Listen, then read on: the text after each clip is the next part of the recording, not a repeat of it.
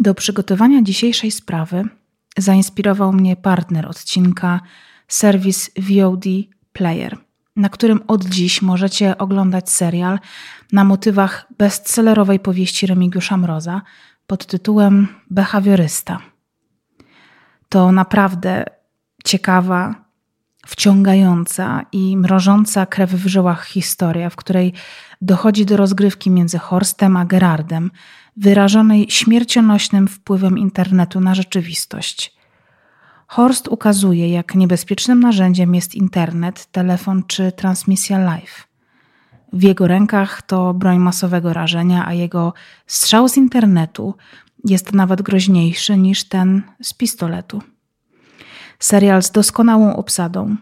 W główne role wcielają się Robert Więckiewicz, mój ukochany aktor, i Krystian Pesta, którzy pojawiają się w nim jako ekranowi przeciwnicy. Zachęcam Was do oglądania, bo Player już nieraz udowadniał, że ich seriale Player Original są świetne, jak na przykład cała seria Chyłki. Dlatego zapraszam do serwisu Player, gdzie serial Behawiorysta jest już dostępny. Przenieśmy się do Tarnowa Podgórnego, do wsi, która położona jest w województwie wielkopolskim, w powiecie poznańskim, tuż obok stolicy województwa wielkopolskiego. Jest to jedna z większych wsi w województwie wielkopolskim, bo liczy sobie aż 5295 mieszkańców. To są dane z 2015 roku. Ale z racji tego, że uznawana jest jako część aglomeracji poznańskiej, pewnie do pewnego stopnia pełni rolę sypialni tego dużego miasta. Co jednak wieś, jaką jest Tarnowo Podgórne, ma do jednej, uważam, z najbardziej złożonych i ciekawych historii kryminalnych ostatnich kilku lat. Przekonajmy się o tym w dzisiejszym odcinku.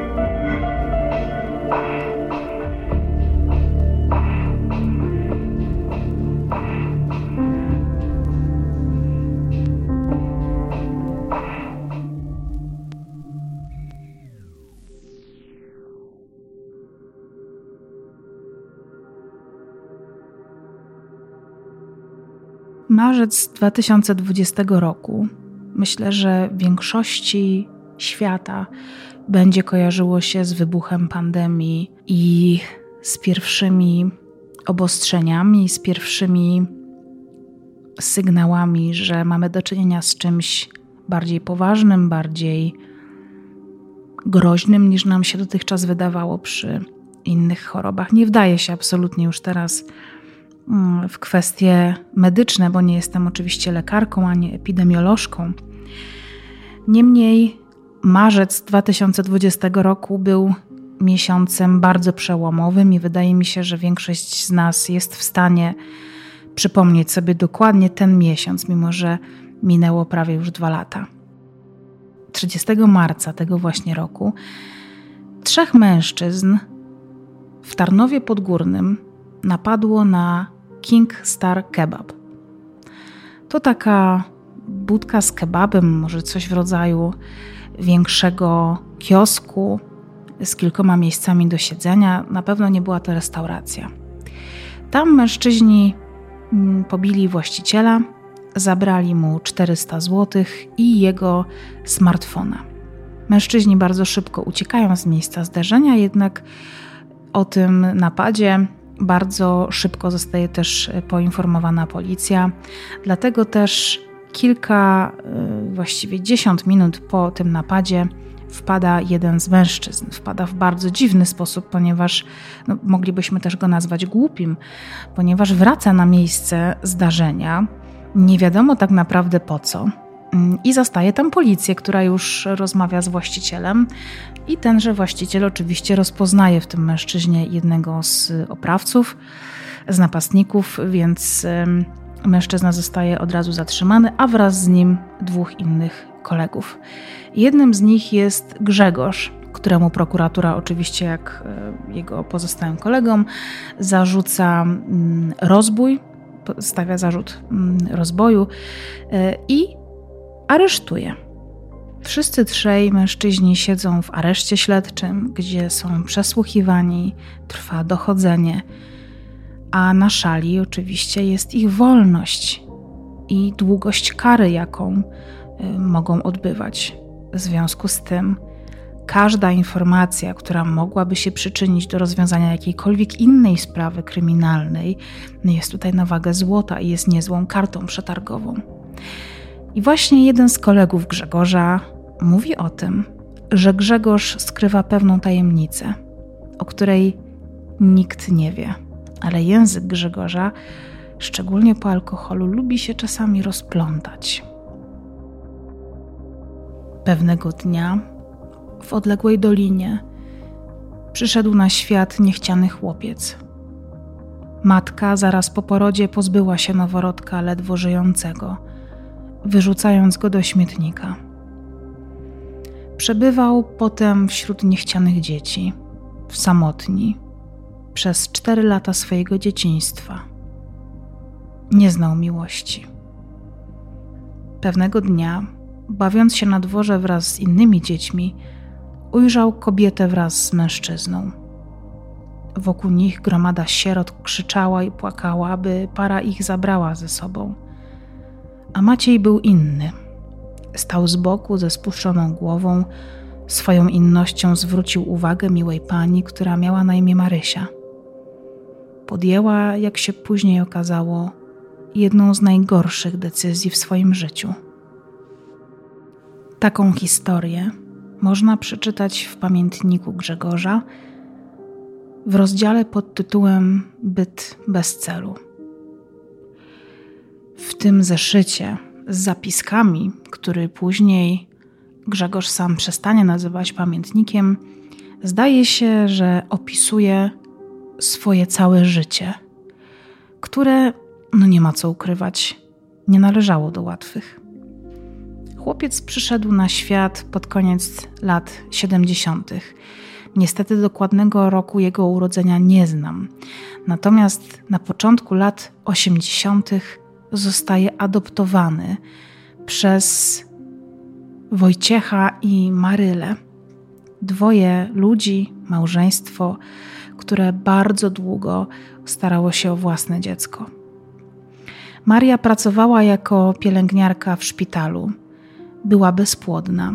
Natomiast jej małżonek, Wojciech, w Tarnowie Podgórnym był rzeźnikiem. O ile zależało mu na własnym potomku, o tyle nie do końca zgadzał się z tym pragnieniem posiadania dziecka, mimo trudności, jakie przyszło im przeżywać z powodu bezpłodności Maryli. Marii, tak naprawdę. Nie był wielkim fanem pomysłu adoptowania dziecka, jednak kiedy widział, że dla jego małżonki jest to tak bardzo ważne, zgodził się na to. Postanowili adoptować chłopca. I po kilku wycieczkach, no też trudno to nazwać wycieczkami, po kilku wizytach w domu dziecka, wybrali spośród całej grupy dzieci Grzegorza. Właśnie dlatego, że był trochę inny. Nie był głośny, odstawał od grupy i wydawało się, że najbardziej ze wszystkich dzieci potrzebuje miłości. Kiedy w małżeństwie Marii i Wojciecha pojawiło się dziecko, Grzegorz, rodzina początkowo odżyła. Zmieniło się ich rutynowe życie. Bieg każdego dnia już wyglądał inaczej. Pojawiła się odpowiedzialność, ale pojawiła się też radość. Mimo to, po kilku latach od adopcji Grzegorza, Maria i Wojciech rozstali się. i nie rozstali się z powodu tak zwanych różnic charakterów. Ale powodem rozstania był alkoholizm i przemoc Wojciecha. A oprócz tego pan domu znalazł sobie inną, nową partnerkę. Co ciekawe, z tą nową kobietą doczekał się własnego, biologicznego dziecka. I sytuacja była o tyle trudna dla Marii, że po pierwsze została sama z bardzo trudnym doświadczeniem alkoholizmu, przemocy, ale też trudnym po ludzku doświadczeniem zdrady oraz rozstania. Została samotną matką adopcyjnego chłopca, z którym, jak się za chwilę okaże, wcale nie było tak łatwo. To jeszcze jej były mąż mieszkał z nową kobietą, z którą doczekał się tego swojego syna, który pochodził z jego krwi, z jego, mm, z jego ciała, był połową jego genów, co było wielkim pragnieniem Marii, żeby e, też takie dziecko mm, na świat powołać, żeby dać swojemu mężowi, już byłemu takie dziecko. Mm, to Wojciech mieszkał bardzo blisko, wręcz po sąsiedzku z Marią, więc ten widok szczęśliwej, nowej rodziny Wojciecha musiał ją pewnie codziennie gdzieś tam prześladować. O rozstaniu rodziców zresztą Grzegorz pisał w pamiętniku tak. Przez pierwsze trzy lata wszystko było sielankowo. Do momentu, gdy Wojtek zaczął pić duże ilości alkoholu.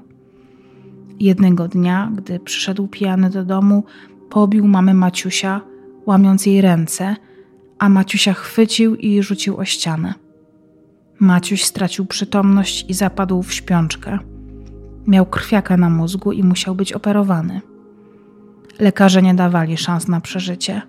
Mimo to, po pół roku Maciej przebudził się ze śpiączki, nie mówił i nie chodził.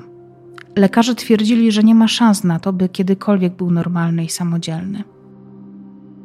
Mama Maciusia wzięła rozwód z wyrodnym mężem i ojcem, który nie poniósł żadnej kary.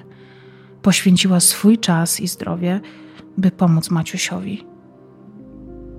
Dzięki rehabilitacji Maciuś stanął na nogi i zaczął mówić. Mimo, że wyzdrowiał, nie pozbył się skutków pourazowych. Stał się nerwowy i nadpobudliwy. Był inny od swoich rówieśników, sprawiał wiele problemów wychowawczych swojej mamie, przez co nie akceptowała go rodzina. Stał się wyrzutkiem, zamknął się w sobie. Każdego traktował jak wroga. Miał jedyne wsparcie u swojej mamy, choć tego nie widział i nie umiał tego uszanować. Już jako dorosły człowiek, Grzegorz będzie wspominał dzieciństwo, szczególnie z Wojciechem, jako tragiczne, bardzo trudne Mm, podszyte strachem i lękiem o każdą właściwie godzinę tego życia. Grzegorz mówił wielokrotnie o tym, że Wojciech wręcz znęcał się nad nim i nad matką. Do tego wszystkiego podobno miał być człowiekiem skrajnie nieuczciwym, miał Mm, kraść, miał wynosić rzeczy z domu, które sprzedawał, żeby mieć na alkohol. Y, wszystkie pieniądze, jakie zarobił, miał przepuszczać na różnego rodzaju hazardowe gry czy różnego rodzaju zakłady. Sam fakt, że mm, Grzegorz na swojej głowie miał bliznę, miał być właśnie pamiątką taką, oczywiście tutaj mówię w cudzysłowie to, pamiątką po jednym z ataków agresji Wojciecha kiedy miał e, głowę mm, Grzegorza chwycić i rzucić z całej siły chłopcem za głowę o ścianę. Jako wyjście z tej ciężkiej śpiączki, z tego bardzo ciężkiego stanu, w jakim Grzegorz się znalazł, e, sam mężczyzna mm, traktuje właśnie tylko i wyłącznie determinację Marii, swojej matki e, i to, że pracowała w szpitalu, więc miała też jakieś znajomości, miała, e, no może nie układy, mm, ale była w stanie wyprosić dużo więcej dla niego, niż pewnie miałby to zrobić ktoś zupełnie nieznany nikomu w szpitalu. Grzegorz opowiada też, że był na tyle trudnym dzieckiem, że zarówno w domu Maryla miała bardzo duży problem, żeby się nim zajmować. Duży problem miały także z tym osoby z rodziny, niekoniecznie chciały przebywać w towarzystwie Grzegorza ani się nim zajmować, ale też y, właściwie poddawano się w szkole, gdzie nauczyciele nie byli zadowoleni z tego, jak Grzegorz się zachowuje, nie miał też znajomych w szkole chłopiec, więc coraz bardziej się alienował.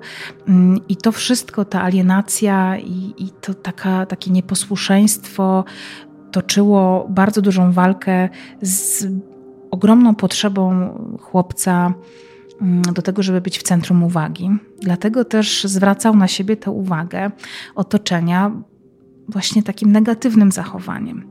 Sam wspomina o tym, że zdarzało mu się niszczyć e, różnego rodzaju e, rzeczy, nie wiem, na podwórku, rzucać kamieniami w szyby, mm, a jednocześnie co moglibyśmy oczywiście postrzegać jako pewnego rodzaju butę, odwagę, e, jakąś powiedzmy taką podwórkową przebojowość chuligańską. Jednak to wszystko było bardzo mocno połączone z tym, że Grzegorz czuł się bardzo y, wyobcowany. A do tego wszystkiego żył y, w olbrzymim e, lęku przed innymi ludźmi, szczególnie tutaj mowa o dorosłych, traktował ich jako zagrożenie. Sam przecież był porzuconym dzieckiem, znał swoją historię, wiedział tylko tyle, że jako noworodek został znaleziony na śmietniku, że najprawdopodobniej jego biologiczni rodzice byli alkoholikami. E, sam trafił do rodziny adopcyjnej, w której ten problem alkoholu był. E, I jak wspominają też znajome, e, matki Grzegorza, oczywiście tutaj mówię o Marii, nawet Maria używała wobec chłopca y, przemocy.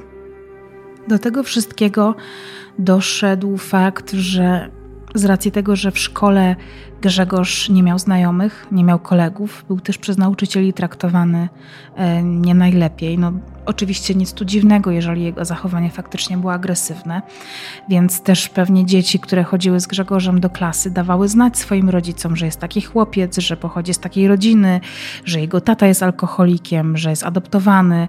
Oczywiście ja absolutnie tutaj ręki nie przyłożę do tego, żeby twierdzić, że ktokolwiek adoptowany jest gorszy, ale wiemy, jak okrutne potrafią być dzieci, szczególnie w takim wieku wczesnoszkolnym. U dzieci bardzo często pojawia się taki lęk, że same są adoptowane. Myślę, że większość z nas jest w stanie sobie przypomnieć taki lęk, że może się okazać, że sami jesteśmy adoptowani, czyli tak jakby jesteśmy gorszymi dziećmi. Oczywiście to jest lęk wynikający pewnie z niewiedzy, z jakiegoś strachu przed odrzuceniem, lęku przed odrzuceniem, więc absolutnie tutaj jeszcze raz zaznaczam, mm, nie uważam i nie zgadzam się na taką narrację, żeby mówić o tym, że dzieci adopcyjne czy rodzice adopcyjni są mniej wartościowi, broń Boże, ale w szkole Grzegorza w tych latach 80. wytykano go palcami też z tego powodu, że nie ma prawdziwych rodziców. Tutaj też stawiam cudzysłów. Był wyzywany od Znajdy, Bachora, Benkarta. Dlatego pewnie te lata wczesnej szkoły podstawowej, kiedy minęły i Grzegorz jakby dojrzewał i stawał się już nastolatkiem, szukał tej akceptacji rówieśniczej za wszelką cenę. Pewnie dużo łatwiej było mu trafić w grupę nastolatków, która była powiedzmy trudną młodzieżą. Bardzo szybko w życiu Grzegorza pojawił się alkohol, pojawiły się narkotyki i pojawiła się też potrzeba posiadania pieniędzy na obie e, używki. Czy pewnie nie obie, tylko ki kilka używek. E, w związku z tym Grzegorz zaczął kraść, zaczął podbierać pieniądze swojej matce, y, a później te kradzieże przerodziły się już w napady i rozboje. Jeżeli mielibyśmy zajrzeć w kartotekę kryminalną Grzegorza, to jest ona naprawdę pokaźna. Przede wszystkim na liście przestępstw, których dopuścił się Grzegorz, oprócz kradzieży, mm, znajdziemy włamanie, pobicie, wyłudzenie kredytu, rozbój. I początkowo Grzegorz, jako osoba z trudną historią, ale pochodząca mimo wszystko z dobrego domu, to też taka uwaga, co to jest dobry dom. E, oczywiście, kiedy te pierwsze sprawy się toczyły i zapadały pierwsze wyroki, otrzymywał kary w zawieszeniu jako osoba młodociana, jako osoba która wcześniej nie dokonywała żadnych przestępstw, no to były takie powiedzmy sygnały ostrzegawcze dla niego, żeby Grzegorz się opamiętał i zmienił swój e, styl życia, jednak to nie pomagało. W związku z tym bardzo szybko Grzegorz zaczął e, trafiać do więzienia. Więc jego lata, e, te pierwsze lata pełnoletności oraz wszystkie, nie wiem, cała dwudziestka, wczesna trzydziestka, to właściwie ten, ten czas Grzegorz spędza dwojako. Albo szykuje się do kolejnych przestępstw lub je popełnia, albo spędza czas na odsiadywaniu za te przestępstwa. Kiedy był na wolności w tych krótkich okresach, szukał pracy. To też nie było tak, że leżał na kanapie i nic nie robił. Starał się jednak mimo wszystko trochę dojść do ładu. E, wtedy też e, na przykład pracował jako ogrodnik, czy pracował w takiej firmie, która zajmowała się zakładaniem ogrodu, więc to była fizyczna praca. Taką fizyczną pracą też zajmował się w firmie budowlanym, był mechanikiem samochodowym, pracował też w hurtowni spożywczej, a także, co ciekawe, był grabarzem. Jedna z przyjaciółek matki mm, Grzegorza, Marii, określa Grzegorza mianem samodzielny i zaradny. E, cytuję tutaj fragment reportażu w poznańskiej wyborczej to taki człowiek, który może nic nie mieć, a i tak przeżyje. Nie słyszałam, by wszczynał awantury, ale być może czegoś nie wiemy. Maryla zresztą na Grześka nie dała złego słowa powiedzieć. Nikomu nie mówiła, że siedzi w więzieniu, a my nie pytaliśmy. Jakbyśmy zapytali, to by awanturę zrobiła. Bardzo więc możliwe, że no nie chcę też oczywiście oceniać, bo przecież jest to matka, która na swoje dziecko czekała bardzo długo i sama wybrała swoje dziecko spośród setek innych dzieci, które już były na świecie. To też taka niezwykła miłość matek adopcyjnych do dzieci. E, widać też, że najprawdopodobniej bardzo broniła swojego syna, swojego dziecka, mm, nie pozwalała e, go krzywdzić, e, tym bardziej, że był już krzywdzony. Najpierw przez osobę mu najbliższą teoretycznie, czyli przez ojca adopcyjnego.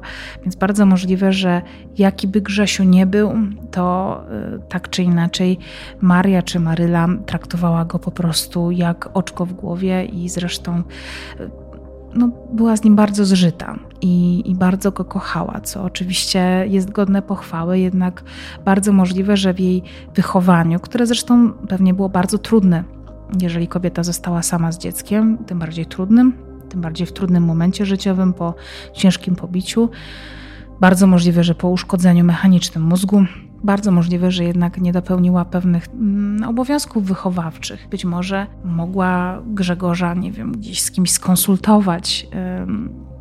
Wtedy być może chłopiec nie szukałby aprobaty u trudnej młodzieży, czy nie szukałby pocieszenia w narkotykach. Te lata nastoletnie y, Grzegorza zresztą i wychowywanie Grzegorza Maryla, można powiedzieć, dzieli wraz z kuratorem sądowym, który został y, przydzielony chłopcu. Mm, I w jego notatkach możemy odczytać taką adnotację. Matka mówiła, że jest dobrym, pracowitym człowiekiem, natomiast nieodpowiednie środowisko prowadziło go na drogę przestępczą. Po 20 roku życia spożywał narkotyki, a pod ich wpływem był agresywny i nigdy nie podjął leczenia odwykowego. Na temat swojej młodości Grzegorz pisze w swoim pamiętniku tak. Matka, choć nie rodzicielka, dała Maciejowi całą swą miłość i serce. Maciej był bardzo głupi, bo parokrotnie złamał prawo. Zamknęli go w więzieniu, a przez telefon dowiedział się, że jego mama ma guza w płucach raka złośliwego. Załamał się i myślał, że już nigdy nie zobaczy jej żywej. Postanowił napisać do sądu o przerwę w karze. Sędzia się zgodził. 22 grudnia 2014 roku Maciej wyszedł i pojechał do domu. Drzwi się otworzyły i stanęła w nich kochana mama, która uśmiechała się i przez jakiś czas była szczęśliwa. Jeżeli ktokolwiek z Was kiedykolwiek zmagał się z chorobą bliskiej osoby, taką terminalną, i widział odchodzenie tej osoby, mm, z dnia na dzień, wie jak trudny jest to okres i że choroba początkowo nie daje o sobie tak bardzo znać. A później, kiedy dochodzi już do takiego paliatywnego leczenia mm, w późnym stadium, no to, to jest właściwie wręcz wyręczanie tej osoby w każdej czynności życia, karmienie, mm, mycie, przewracanie z boku na bok, podmywanie, pomoc w załatwianiu się. I właśnie taką opieką Grzegorz objął swoją matkę, Marię, i zresztą bardzo dobrze się nią opiekował. Była otoczona miłością, y, zrozumieniem, Grzegorz jej nie opuszczał, wiedział, że ma do wykonania bardzo ważne zadanie i tak to wyglądało, jakby chciał się zrewanżować za te wszystkie cierpienia, które matka doświadczyła z jego strony w swoim życiu. Te ostatnie miesiące, tygodnie życia Marii zbiegają się z tragedią, tragedią Wojciecha, ponieważ mężczyzna, który w swoim no już zaawansowanym dość wieku, prawie 70 lat, zaczyna podupadać na zdrowiu. Nie wiadomo na co choruje, natomiast wiemy tylko tyle, że e, musiał przejść amputację nogi. Nie wiem, czy w wyniku jakiegoś wypadku, czy w wyniku na przykład cukrzycy, czy jakiejś innej zaawansowanej choroby. W każdym razie mężczyzna już żył z niepełnosprawnością, nie był do końca też samodzielny w tym poruszaniu się. Natomiast y, kiedy już musiał zrezygnować z pracy, bardzo możliwe, że był na rencie, czy jeżeli już miał, był, był w wieku emerytalnym, to już miał emeryturę, ale wtedy oddał się swojej wielkiej pasji, jaką było wędkarstwo. I właśnie nad jeziorem, nad którym zazwyczaj y, mężczyzna lubił łowić ryby, znaleziono jego zwłoki dokładnie 26 maja 2015 roku. Taka też znacząca data, bo Dzień Matki. Osoby, które znały Wojciecha, wspominają, że widziały go jeszcze dzień wcześniej, 25 maja, w przychodni. E, takiej lokalnej w ośrodku zdrowia, gdzie czekał na wizytę u lekarza. I co ciekawe, właśnie tego dnia podczas e, wizyty u tego lekarza w poczekalni miał spotkać się Wojciech wraz z Marią i Grzegorzem, który przyprowadził swoją matkę właśnie też tam na jakąś kontrolę mm, czy bardzo możliwe, że po receptę, czy po leki, nie, nie, wiem. W każdym razie doszło do spotkania pomiędzy całą e, tą trójką, o której dzisiaj opowiadamy. Śmierć Wojciecha nie budzi żadnych wątpliwości. Wygląda na przypadkowe utonięcie. Mężczyzna był nie do końca sprawny fizycznie, prawdopodobnie doszło do nieszczęśliwego wypadku. Mężczyzna miał spaść z pomostu i utonąć e, przez to, że właśnie nie był do końca sprawny fizycznie w wodzie. Mm, pogrzeb dlatego odbył się też dość szybko i na tym pogrzebie oczywiście Marii nie było, no bo nie byłaby w stanie na takim pogrzebie się pojawić, ale za to Grzegorz na tym pogrzebie się pojawił. Kiedy dowiedział się o śmierci Wojciecha, nie wydawał się zaskoczony. Podobno wiedział już od kogoś innego, mm, że Wojciech nie żyje. Y, zresztą o śmierci Wojciecha poinformowała go Kazimiera, która była bliską przyjaciółką rodziny. W każdym razie, kiedy Kazimiera informuje Grzegorza o śmierci jego ojca, nie wydaje się zaskoczony, mówi, że już to właśnie od kogoś wiedział. Na tym pogrzebie, mm, mimo tych okropnych y, stosunków, jakie panowały pomiędzy Wojciechem a jego synem adopcyjnym. Grzegorz wydaje się poruszony, był nawet moment, gdzie płakał. Być może ten pogrzeb w jakiś sposób mm, sprawił, że Grzegorz zaczął wyobrażać sobie, że za parę tygodni, może miesięcy czeka go mm, kolejny, na którym będzie żegnał swoją ukochaną mamę. Możemy się też zastanawiać, jeżeli mówimy o maju i w maju wciąż Grzegorz jest na wolności, mimo że miał dostać tylko tymczasową przepustkę na czas e, właśnie choroby matki. Okazuje się, że choroba jest terminalna, więc mm, Grzegorz stara się o to, żeby do tego więzienia już nie wrócić albo wrócić dopiero po śmierci mamy, no ale to oczywiście wymaga e, dopełnienia wszelkich formalności, więc pisze kolejne podania. Okazuje się, że jest taka szansa, mm, no ale tutaj potrzebny już jest jakiś dobry adwokat, potrzebne są też pieniądze. W swoim notesie czy pamiętniku jest taka adnotacja Grzegorza, e, gdzie pisze w ten sposób. Maciej wiedział, że teraz mama będzie potrzebowała go bardziej niż kiedykolwiek, dlatego pomagał jej jak tylko potrafił. Jeździł z nią do szpitala. Krzychu ogarnął dla Macieja adwokata do przedłużenia przerwy w karze i otrzymania warunkowego zwolnienia. Zapłacił adwokatowi 10 tysięcy złotych. Skąd Grzegorz mógł mieć te 10 tysięcy złotych? Nie wiadomo, być może miał zachomikowane jakieś pieniądze z poprzednich przestępstw. W każdym razie doszło do tego mm, przedłużenia, a potem już nawet zwolnienia go z odbywania tej kary, dzięki czemu Wojciech mógł oddać się opiece nad matką całkowicie. O kolejnych miesiącach, które Grzegorz spędza na opiece nad matką, pisze w swoim pamiętniku tak. Po śmierci Wojtka minęło pół roku, które okazało się koszmarem. Stan zdrowia mamy znacznie się pogorszył. Była całkowicie uzależniona od Macieja, który nie wywiązywał się należycie ze swoich obowiązków. Mama cały czas wołała Macieja i prosiła go, by chwycił ją za rękę. Potrzebowała w tych ostatnich chwilach bliskości, a Maciej unikał tego. Dopiero później dotarło do niego, jak wielki popełnił błąd, a mama do samego końca wierzyła w Macieja i go kochała. Pewnego dnia Maciej zapalił światło w pokoju i z przerażeniem zauważył, że mama nie oddycha. Załamał się, bo zrozumiał, że stracił skarb. Jedyną osobę, która darzyła go bezgraniczną miłością. Przygotował mamę do ostatniej drogi, obmył, uszykował rzeczy, samodzielnie ubierał kruche ciało, które lało mu się w rękach. Powiadomił firmę pogrzebową i z ciotką Kazią poszedł wybrać trumnę. Kazimiera również emocjonalnie wspomina ten czas. Mówi, że e, Grzegorz poinformował ją o tym, że Maria nie żyje, Prosił ją, żeby zostawił e, ją z matką sam na sam, że on się zajmie.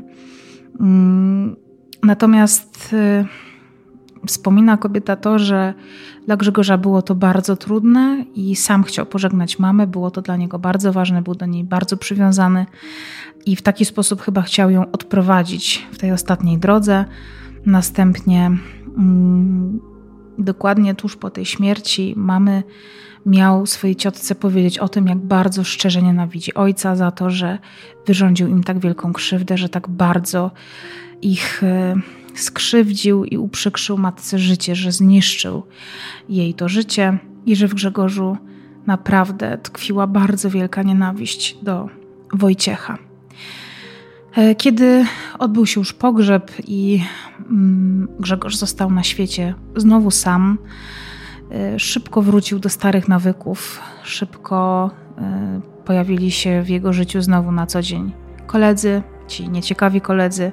Zresztą z jednym z nich Grzegorz zamieszkał mm, i to poskutkowało tym, że bardzo szybko znowu trafił do więzienia, ale w 2019 roku mm, skończył odbywać karę mm, i wtedy przez moment jeszcze na tej wolności w jakiś sposób funkcjonował, aż do 30 marca 2020 roku, kiedy to z dwoma innymi kolegami napadł na y, kebab. Wracamy więc do tego momentu, w którym przesłuchiwani są e, sprawcy tego rozboju. I jeden z nich mówi o tym, że Grzegorz skrywa bardzo mroczną tajemnicę. Ta mroczna tajemnica miała już 5 lat. Kiedy zmarła matka Grzegorza, a on został sam. I tak jak powiedziałam, zaczął znowu zbaczać na tę złą drogę.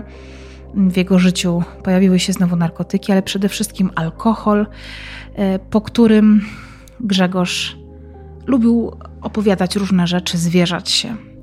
I coraz częściej z jego ust padały różnego rodzaju wyznania, między innymi e, takie, że 26 e, maja miał sprawić swojej matce taki prezent na Dzień Matki, że pozbył się człowieka, który tak bardzo skrzywdził i jego, i ją. Chodziło oczywiście o Wojciecha, którego podobno Grzegorz miał zepchnąć z pomostu. Skąd Grzegorz wiedział, że Wojciech będzie na tych rybach? Od samego Wojciecha, którego przecież Grzegorz spotkał dzień wcześniej w przechodni. E, nie wiem, czy rozmawiał bezpośrednio z Wojciechem. W każdym razie na pewno słyszał, że mężczyzna planuje na drugi dzień e, ryby. Być może rozmawiał z kimś przez telefon, informował kogoś o swoich planach. Mm, Grzegorz z tą informacją został i postanowił ją wykorzystać. Wiedział, że mężczyzna na tych rybach będzie sam, że będzie bezbronny, że jest starszy.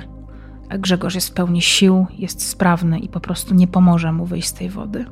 I tak się stało. No ale oczywiście możemy sobie myśleć, że takie zeznanie kogoś, komu mogłoby zależeć na tym, żeby kosztem kolegi samemu wykpić się przecież z e, odbywania kary za napad na kebab. E, I, i, i przy, przytaknęłabym oczywiście, pewnie wszyscy by przytaknęli, no ale z taką wiedzą e, policjanci z archiwum Mix w Poznaniu zaczęli drążyć tę sprawę i faktycznie no, miał motyw, Grzegorz miał motyw. Utonięcie bardzo trudno jest udowodnić, y, że brało w nim udział, brały w nim udział osoby trzecie. Mężczyzna miał tragiczną kartotekę kryminalną, więc faktycznie może być coś na rzeczy. Kiedy przeszukują mieszkanie Grzegorza, znajdują jego pamiętnik, w którym to Mężczyzna skrupulatnie, co prawda nie pisał tam o sobie y, per Grzegorz, tylko pisał o Maciusiu, Macieju, Maćku. Mm, co prawda wszystkie inne fakty, imiona, daty y, zgadzają się, już są prawdziwe. Jedynie różni się to imię głównego, powiedzmy, bohatera. E, no i na początku śledczy przedzierają się przez zapiski z dzieciństwa, e, z, wręcz z takiego niemowlęctwa, które Grzegorz znał z opowieści, z domu dziecka, mm, aż trafiają na rozdział w tym pamiętniku pod tytułem Zemsta po latach. To właśnie w tym rozdziale znajduje się fragment. Maciej nie musiał długo czekać za Wojtkiem. Rozejrzał się i upewnił, że poza nimi nie ma w okolicy nikogo innego. Był tak zaślepiony nienawiścią, że doszedł do Wojtka i spojrzał mu w oczy, mówiąc: To za mnie i mamę. Popchnął Wojtka, spychając z pomostu prosto do wody. Zniknął w zaroślach i udał się w kierunku mieszkania. Nawet nie myślał o tym, co zrobił. Dopiero na drugi dzień dotarło do niego, że Wojtek nie żyje. Co najgorsze, Maciej nie poczuł nawet ulgi, nie miał żadnych wyrzutów sumienia. Poszedł na pogrzeb. Maciej ma wrażenie, że pozbył się uczuć, marzeń, współczucia, a jego istnienie jest wielkim znakiem zapytania. Zapomniał o Wojtku, skupił się na pracy i opiece nad mamą. Pewnego dnia Maciej poszedł po recepty dla mamy, zobaczył Wojtka, który mówił komuś, że ma jechać i w jakie miejsce. Maciej słyszał to i postanowił wykorzystać.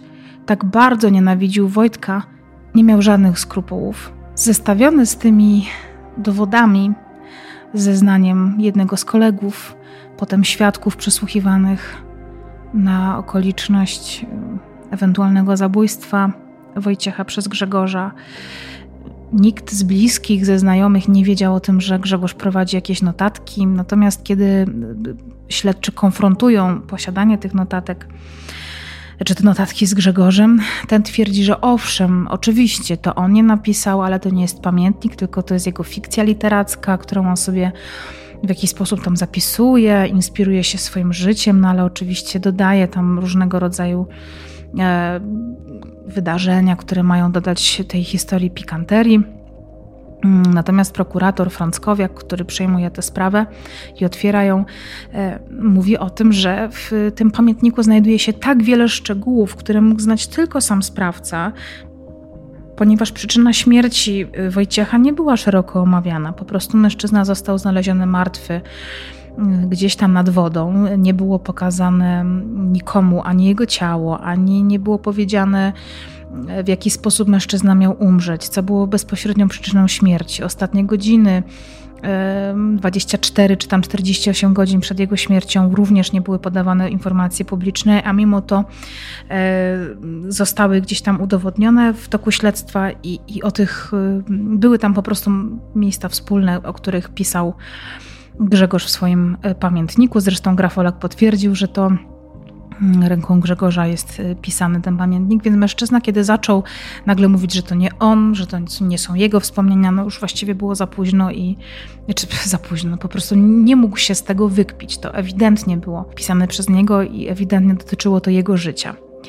Grzegorz przyznał, co y, jest napisane w poznańskiej wyborczej, że Maciek z notesu jest jego odbiciem, zapewniał jednak, że nie zabił Wojciecha, a ta scena to literacka fikcja. Gdybym miał to zrobić, to zrobiłbym tak, żeby cierpiał jak najdłużej. Utonięcie nie było żadnym cierpieniem. Śmierć dla niego nie była żadną karą, bo karą powinno być cierpienie. Na pytania o to, czy pozbawił swojego ojca życia, powiedział absolutnie, że nie, że to nie on wrzucił jego ciało do jeziora Lusowskiego. E, I do tej pory mężczyzna twierdzi i utrzymuje, że jest niewinny, że został ofiarą systemu i że jest pomawiany. Obecnie Grzegorz ma 43 lata, przybywa w areszcie i toczy się właśnie sprawa mm, o zabójstwo y, Wojciecha. Mężczyzna utrzymuje, że jest niewinny i ma, co ciekawe, y, wielu świadków y, i wielu jego znajomych czy osób, które są z nim związane, twierdzą, że to był doskonały motyw i, i, że Grzegorz wielokrotnie mówił, wygrażał, że, że kiedyś go zabije, że tak go bardzo nienawidzi. Z drugiej strony osoby, które są związane z rodziną e, i z Grzegorzem twierdzą, szczególnie jego ciotki, że nie mógł tego zrobić, że to jest wręcz niemożliwe, że to był naprawdę bardzo dobry człowiek, bardzo dobry chłopak, że się opiekował e, Marią, więc na pewno nie mógłby odebrać komukolwiek e, życia. Jestem bardzo ciekawa, jaki wyrok zapadnie w tej sprawie. No jest to historia, myślę, że na miarę e, Krystiana Bali i jego książki Amok, może nie z takim rozmachem, ale wydaje mi się, że bardzo ciekawa pod kątem kryminalistycznym, ale też kryminologicznym i wiktymologicznym. Tym bardziej, że tutaj mało kiedy mamy dostęp do takich zapisków e, wręcz z głowy i z serca zabójcy. Mm, notes czy pamiętnik y, Grzegorza kończy się słowami: Maciej pomału kończy swoje istnienie na ziemi. Mama coraz częściej odwiedza go w snach. W Macieju zanikły postawy człowieczeństwa. Przeczuwa, że coś złego niebawem się wydarzy. Nie mam już nikogo. Nikt za mną nie czeka. Nikt mnie nie kocha. Moją karą jest to, że będę żył ze świadomością, że zniszczyłem mamie życie. Zasługuję na coś znacznie gorszego za to, co zrobiłem. Dziękuję Wam dzisiaj za wysłuchanie tego odcinka. Dziękuję, że poczekaliście na mnie. Przepraszam bardzo, że odcinek grudniowy się nie pojawił, trzeci. Niestety całkowicie rozłożyła mnie choroba. Straciłam kompletnie głos i dopiero od dwóch dni jestem w stanie normalnie mówić. Nagrywam dzisiaj ten odcinek E, ponieważ historia dotarła do mnie całkiem niedawno, dosłownie kilka dni temu i jakoś we mnie rezonuje i postanowiłam się z Wami nią podzielić. Przypominam, że możecie wspierać moją twórczość na Patronite. E, jeżeli macie głód spraw kryminalnych, a jeszcze tego nie zrobiliście, to na stronie www.podczarnąziemią.pl możecie znaleźć mój audioserial pięcioodcinkowy. Jest to prawie 4 godziny słuchania a 5 zł z każdego zakupionego audioserialu przeznaczone jest na fundację Dajemy Dzieciom Siłę, której cele statutowe są mi bardzo bliskie. Bądźcie bezpieczni. Do usłyszenia. Partnerem odcinka był Player, serwis VOD, na którym znajdziecie serial Behawiorysta i inne produkcje Player Original.